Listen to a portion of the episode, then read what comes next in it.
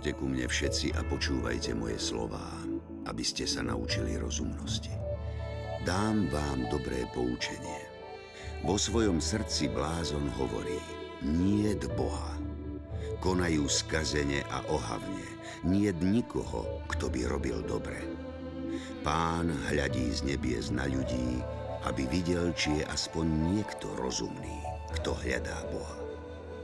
Odpadli všetci, skazení sú na pospol. Niet nikoho, kto by robil dobre. Niet ani jedného.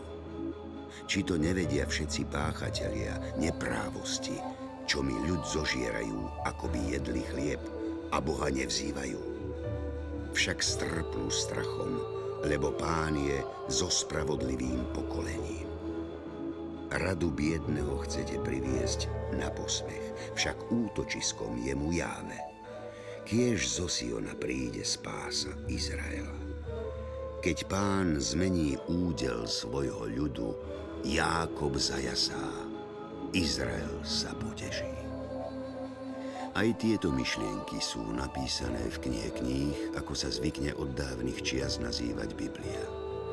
Tak sa prihovárali starostliví rodičia deťom a múdri učitelia ich rodičom pred niekoľkými tisícročiami. Aj vy sa teraz započúvajte do príbehov o múdrosti, láske, zlobe a pokore. V predchádzajúcej časti som vám rozpovedal príbeh o kráľovnej Ester, ktorá zachránila životy Izraelitov v Perskej ríši. V tejto už záverečnej časti príbehov zo Starého zákona sa stanete svetkami slávnostného návratu Židov do Dávidovho mesta do Jeruzalema. Návrat do Jeruzalema.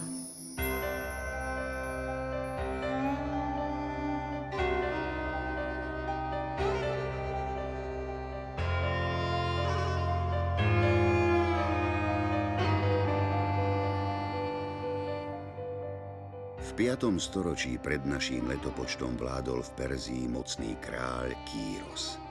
Snažil sa v celej ríši nastoliť poriadok inak ako jeho predchodcovia. Rozhodol sa preto poslať všetky národy, ktoré boli násilne premiestnené v predchádzajúcich rokoch do Perzie, naspäť do ich domovov. Chcel tak zabrániť množiacim sa nepokojom, ktoré vznikali medzi domácimi obyvateľmi a cudzincami. Preto v prvom roku svojej vlády rozoslal po celej ríši takéto nariadenie. Pán Boh nebies mi dal všetky kráľovstvá zeme. A on mi prikázal, aby som mu postavil dom v Jeruzaleme, ktorý je v Judei. Kto z vás teda patrí k všetkému jeho ľudu, nech je s ním jeho Boh.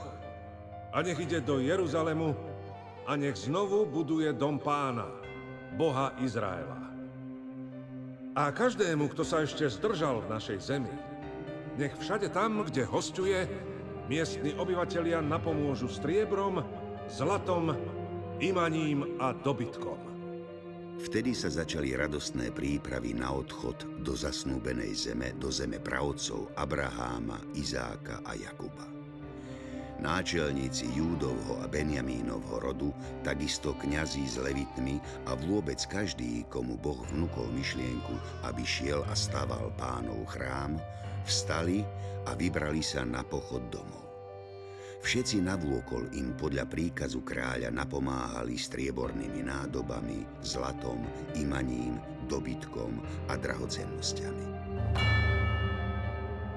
Kráľ Kýros im vydal aj všetky zlaté nádoby z pánovho chrámu, ktoré Nabuchodonozor odvliekol z Jeruzalema a uložil v chráme svojho boha v Babylone. Všetky tieto poklady niesli leviti slávnostne späť do Jeruzalema. Keď sa skončil 7. mesiac ich pochodu, boli už vo svojich mestách. Po niekoľkých dňoch sa zišiel celý ľud, ktorý sa vrátil zo zajatia v Jeruzaleme. A rozhodli sa postaviť oltár Bohu Izraela, aby na ňom prinášali po mnohých rokoch opäť zápalné obety. Presne napísané v zákone Mojžiša. Postavili teda oltár na tom istom mieste, kde stál predtým, ako ich odvliekli do Babylonu. Prosili pána, aby ich ochránil pred obyvateľmi okolitých miest. Obávali sa najmä tých, čo obývali mestá v Samárii, kam ich podľa vtedajšieho zvyku presídlili pred mnohými rokmi ešte Babylončania. Dali peniaze tým, ktorí lámali a kresali kameň. Navyše aj jedlo, pitie a olej ľuďom z miest Sidon a Týr, aby do Jeruzaléma dopravili cédrové drevo z Libanonu na stavbu nového chrámu, tak ako im to dovolil kráľ Kýros. V druhom roku po svojom návrate už bolo všetko pripravené, aby mohli konečne začať so stavbou. Všetci s nádejou pozerali na to miesto, kde stál Šalamúnov chrám pred tým, kým bol zničený vojskami babylonského kráľa Nabuchodonozora. Predstavovali si, ako bude vyzerať, keď ho dokončia. Keď murári začali klásť základy pánovho chrámu, stáli naokolo kňazi vo svojich slávnostných bielých rúchach a na oslavu z celej sily trúbili, a hrali na harfy a cymbaly. Presne tak, ako prikazoval izraelský kráľ Dávid. A všetok ľud sa ozýval veľkým jasotom a chválil pána, že bol položený základ nového domu. Keď sa však dopočuli Júdovi a Benjamínovi protivníci, ktorí bývali v okolitých mestách, že po návrate zo zajatia stavajú Izraeliti chrám pánovi a chcú opäť zaujať celú krajinu, prichádzali ku kňazom a náčelníkom rodín a hovorili im. Radi by sme s vami stavali váš nový chrám, lebo uctievame vášho Boha ako vy a obetujeme mu od čias asýrskeho kráľa Esar Chadona, ktorý nás sem do Samárie doviedol až z druhého konca svojej krajiny, aby sme tu bývali. Lenže Zorobábel, Jozue a iní náčelníci izraelských rodín im odvetili. Vy a my nesmieme spolu stavať dom nášmu Bohu, lebo nepochádzate z rodu Abraháma. Ale iba my sami postavíme nový chrám pánovi, Bohu Izraela, ako nám rozkázal perský kráľ Kýros. Preto chodte domov v pokoji. Tak sa stalo, že títo ľudia, ktorých bolo veľmi veľa a boli mocní, sa usilovali znemožniť stavbu chrámu v Jeruzaleme. Zastrašovali Izraelitov, aby ho nestavali, lebo sa báli, že sa ich moc bude stále viac zosilňovať. Okrem toho podplácali vplyvných úradníkov, aby neustále marili stavbu. Napriek tomu však stavba pomaly pokračovala. Tak to bolo po všetky dni perského kráľa Kýra. A v časoch jeho následníka, kráľa Artaxerxa, písali obyvatelia za zjemu obžalobu proti Izraelitom. Kráľovi Artaxerxovi, tvoji služobníci ľudia spoza rieky, nech je kráľovi známe, že Židia, ktorí sa vybrali od teba sem hore, prišli k nám do Jeruzalemu, mesta spurného a zlého, a opäť ho stavajú a opevňujú hradbami a opravujú zboreniská. Nech je teda kráľovi známe, že ak bude toto mesto postavené a jeho hradby budú opravené, nebudú mu od toho dňa dávať ani dane, ani dávky, ani clá, a nakoniec to bude na škodu kráľom. Nuž a keďže solíme solou tvojho paláca a sme ti, pane náš a vládca, mocný Artaxerxes, celkom oddaný, nepatrí sa, aby sme sa ďalej prizerali na poškodzovanie tvojich záujmov a preto ti teraz podávame túto správu. Vydaj príkaz, aby hľadali v knihe pamätí tvojich otcov. Lebo práve v tejto knihe pamätí nájdeš a dozvieš sa, že práve Jeruzalém vždy bol mestom odbojným a škodil kráľom. A že v ňom robievali vzbury od pradávna, práve preto bolo toto mesto pred mnohými rokmi spustošené. Upozorňujeme teda kráľa, že ak toto mesto bude postavené a jeho hradby budú obnovené, nebudeš mať veru nikdy viac v tejto zemi pokoj.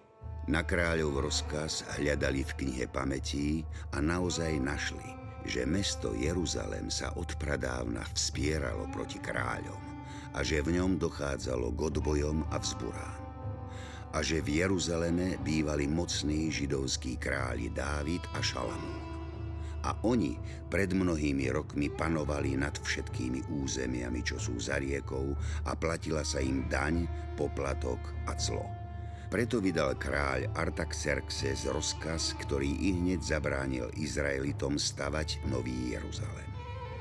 Keď odpis nariadenia kráľa Artaxerxa prečítali pred zástupcami obyvateľov Samárie, vybrali sa títo na pochytro k Židom do Jeruzalema a rozkázali im, aby v ten deň prestali so všetkými prácami na stavbe chrámu a obnove Dávidovho mesta.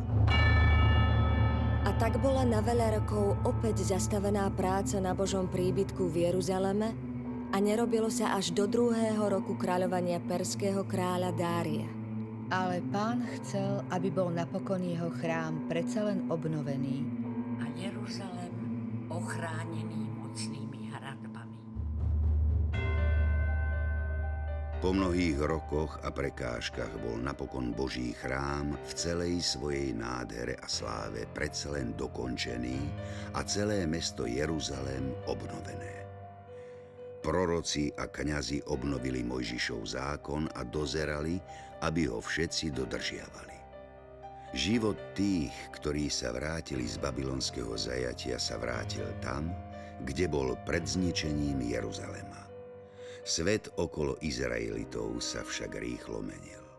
Na scénu dejín sa dostávali nové národy, najskôr Gréci a potom Rimania. Nastal boj so snahou prispôsobiť Abrahámových potomkov novým náboženstvám. Najmä vládcovia, ktorí ovládali tieto územia po smrti Alexandra Veľkého, Chceli zabiť každého, kto prinášal obety Jahvemu, lebo oni sami sa vyhlásili za bohov.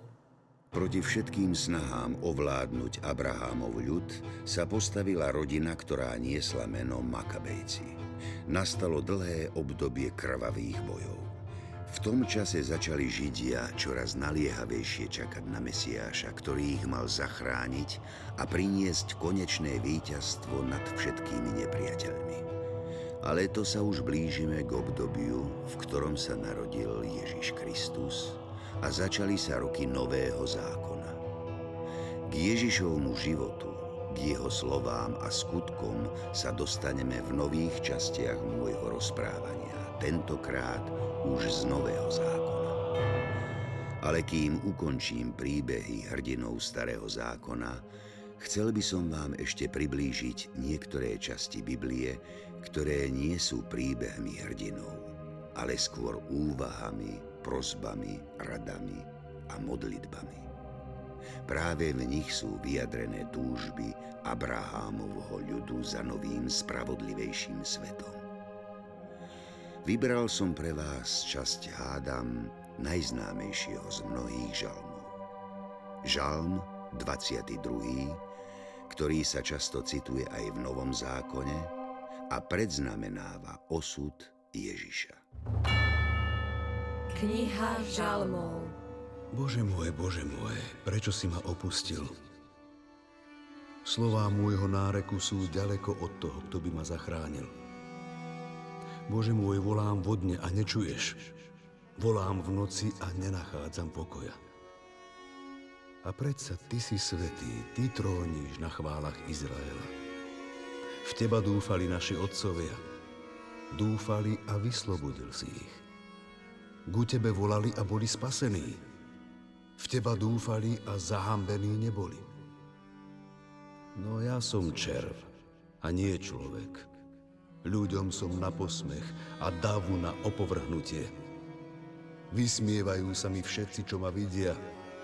Vykrúcajú ústa, potriasajú hlavou. Dúfal v pána, tak nech ho vyslobodí, nech ho zachráni, keď ho má rád. Veď ty si ma vyviedol z lona a na prsiach matky si mi dal spočinúť. Od samého zrodu som odkázaný na teba. Ty si môj Boh, odkedy ma mať povila. Nevzdialuj sa odo mňa, lebo sa blíži ku mne nešťastie. A nie je to, kto by mi pomohol.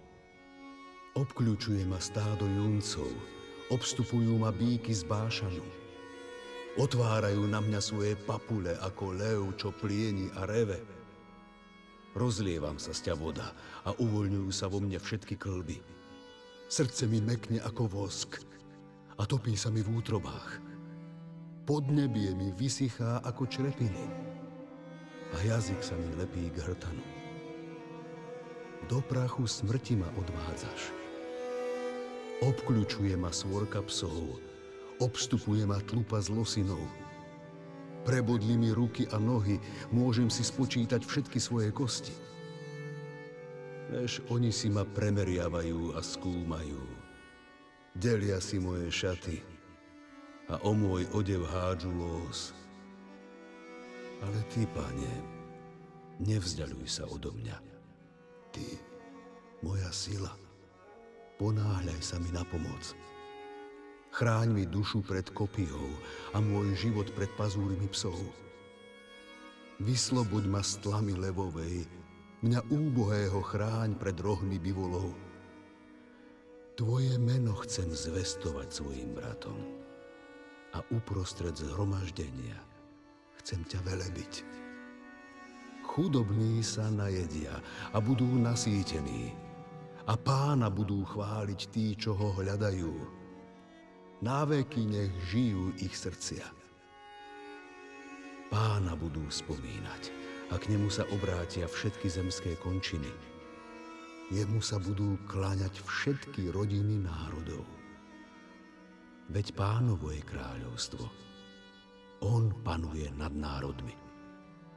Jemu jedinému sa budú klaňať všetci, čo spia pod zemou.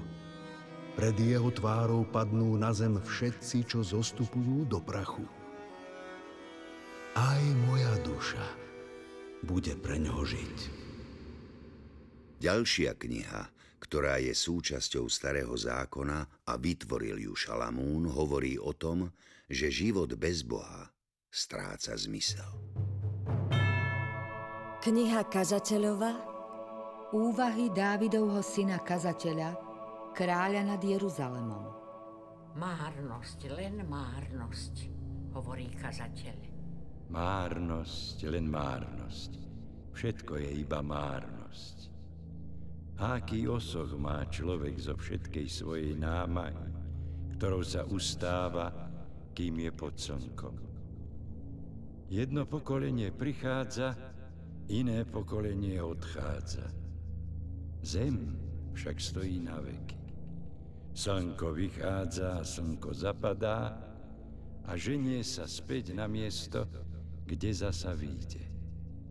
Veje na juh a obráti sa na sever v ustavičnom krúžení, duje vietor a vietor sa vo svojom kolobehu opätovne vracia. Všetky rieky tečú do mora a more sa nepreplňuje. Kde vyvreli, tomu miestu tečú rieky späť, aby sa odtiaľ vydali na novú cestu. Všetky bytosti sú podrobené ustávaniu. Vyrozprávať to nevládze nik. Oko sa nenasycuje videním, ucho sa nenaplňa počúvaním. Čo bolo, je to, čo aj zasa bude. A čo sa už stalo, to sa opäť stane. Nič nie je nové pod slnkom. Ak je niečo, o čom by človek povedal, pozri, toto je niečo nové. Už to bolo v časoch, ktoré boli pred nami. Však na minulosť už nie spomienky. A s budúcnosťou to bude tiež len tak. Nebude po nich spomienky u tých, čo budú nasledovať za nimi. Ja, kazateľ, bol som kráľom nad Izraelom v Jeruzaleme. A svojou mysľou som sa dal na to, že múdro preskúmam a vystopujem všetko, čo sa deje pod nebom. To trápne zamestnanie uložil Boh Adamovým synom aby sa ním umárali. Videl som všetko, čo sa deje pod slnkom. Ale to všetko je márnosť a homba za vetrom. Krivé sa nedá urobiť rovným a čoho nie, to nemožno počítať. Povedal som si v srdci, hľa, vzrástol som a zbohatol v múdrosti. Moja myseľ videla mnoho múdrosti a vedomosti. Preto som sa v srdci rozhodol poznávať múdrosť a tiež poznávať, čo je bláznovstvo a pochabosť. Ale zistil som, že aj to je iba homba za vetrom. Lebo čím viac je múdrosti, tým väčšmi pribúda aj mrzutosti. A ako si niekto zväčšuje vedomosti, tak si zväčšuje aj bolesť. Medzi knihami, ktoré tvoria starý zákon, však nájdeme aj slová, ktoré na svet hľadia v inom svetle. Pieseň piesní zachytila slová Šalamúna, ktorými ospevuje lásku muža a ženy. Pieseň piesní od Šalamúna. Zľúbaj ma boskami svojich úst, bo láska tvoja lepšia je nad víno. Dobrá je vôňa tvojich olejov, jak olej rozliatý je tvoje meno. Za to ťa dievčence majú tak rady. Tiahni ma za sebou. Pobežme. Zaveď ma kráľ do svojej komnaty. Tam my jasať budeme a z teba tešiť sa a ľúbosť tvoju vynášať viac ako víno. Ozaj právom ťa milujú. Ja čierna som, no pekná jednako. Céry jeruzalemské, jak stany kedarské, jak plachty šiatrov šalmaských. Nehľadte na mňa, že som čierna, že ma tak opálilo slnko. Synovia mojej matky zanevrali na mňa. Postavili ma strážiť svoji vinice, už o vinicu svoju dbať som nemohla. Povedz mi ty, ktorého z tej duše milujem, kde pásávaš? Kde odpočívaš cez poludní, aby som sa nemusela potlkať od stáda k stádu druhov tvojich? Nevieš to ty? Zož je najkrajšia. Nuž, choď len čriedam po stopách a kozliatka svoje pri pastierských kolibách popásaj. K paripám v kočoch faraónových ťa môžem prirovnať, priateľka moja ako len svedčia lícam tvojim ozdobné reťazky a ší tvoje náhrdelníky koralové. Dáme ti vytepať zlatých reťazok so striebornými zvončekmi. Pokiaľ kráľ hovie na svojom ležadle, vydáva môj nárd svoju vôňu. Vrecúškom mirhym je môj milý, odpočíva mi na prsiach. Môj milý mi je strapcom ciprovým vo vinohradoch Engady. Aká si krásna, priateľka moja. Aká spanilá. Tvoje oči sú sťa holubice. Aký si krásny, milý môj. Aký pôvabný. Postielka naša samá zeleň. Cédre sú trámami nášho paláca. Doskami našich stien sú cyprusy. Súčasťou starého zákona sú slová múdrosti mnohých generácií, tak ako im ju zjavil Jáve. Kniha prísloví. Či múdrosť nevolá a umnosť nevydáva svoj hlas. Vysoko na temene výšin, pri ceste, na kryžovatkách stojí, pri bránach, ktoré vedú do mesta, pri vchodoch, kade sa vstupuje hlasito volá. Na vás volám, mužovia, k ľudským synom nesie sa môj hlas.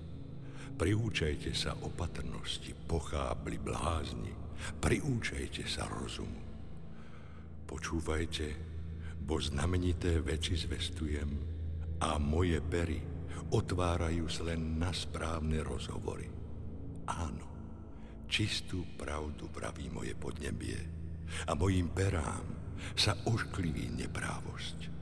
Spravodlivé sú všetky reči mojich úst nie je to v nich falše ani podvodu. Všetky sú priame človeku čo rozumie, a prosté tým, čo prišli k poznaniu. Nie striebro, ale radšej príjmajte moju náuku a radšej poznanie, než najvyberanejšie zlato. Lebo múdrosť je cennejšia ako korary a nevyrovnajú sa jej nejaké drahocennosti. Ja, múdrosť, bývam s rozumnosťou a dosahujem hlbavé poznanie.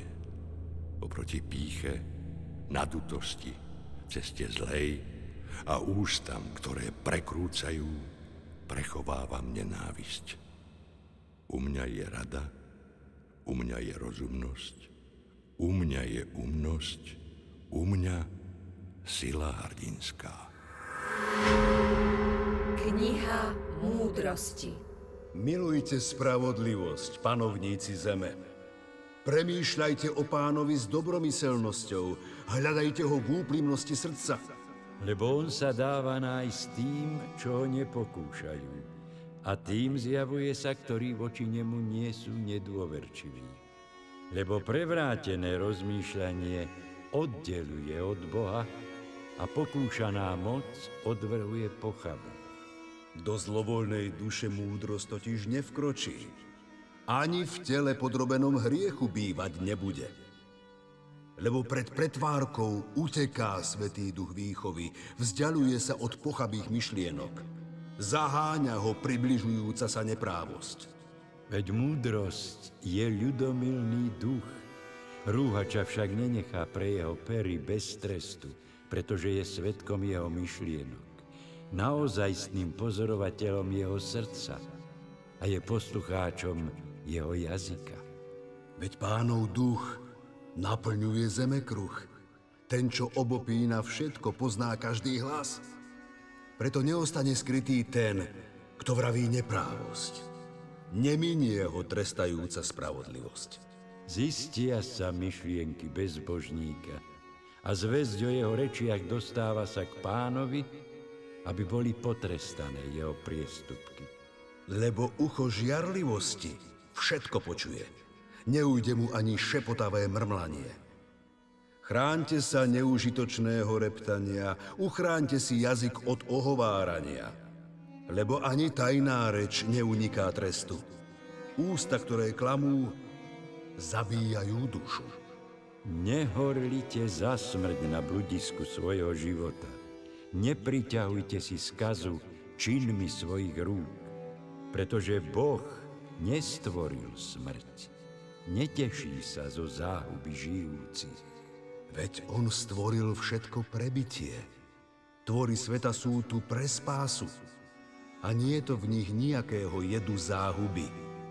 Podsvetie tiež nepanuje na zemi. Lebo spravodlivosť neokúsi smrť. Lenže hriešnici ju privolávajú rukami i rečami, mysliac, že je priateľ. Rozplývajú sa, ba zmluvu s ňou uzatvárajú. Zasluhujú si stať sa jej korisťou. Tak, a už je predsa len čas skončiť aj túto 40. už poslednú časť mojich príbehov Starého zákona.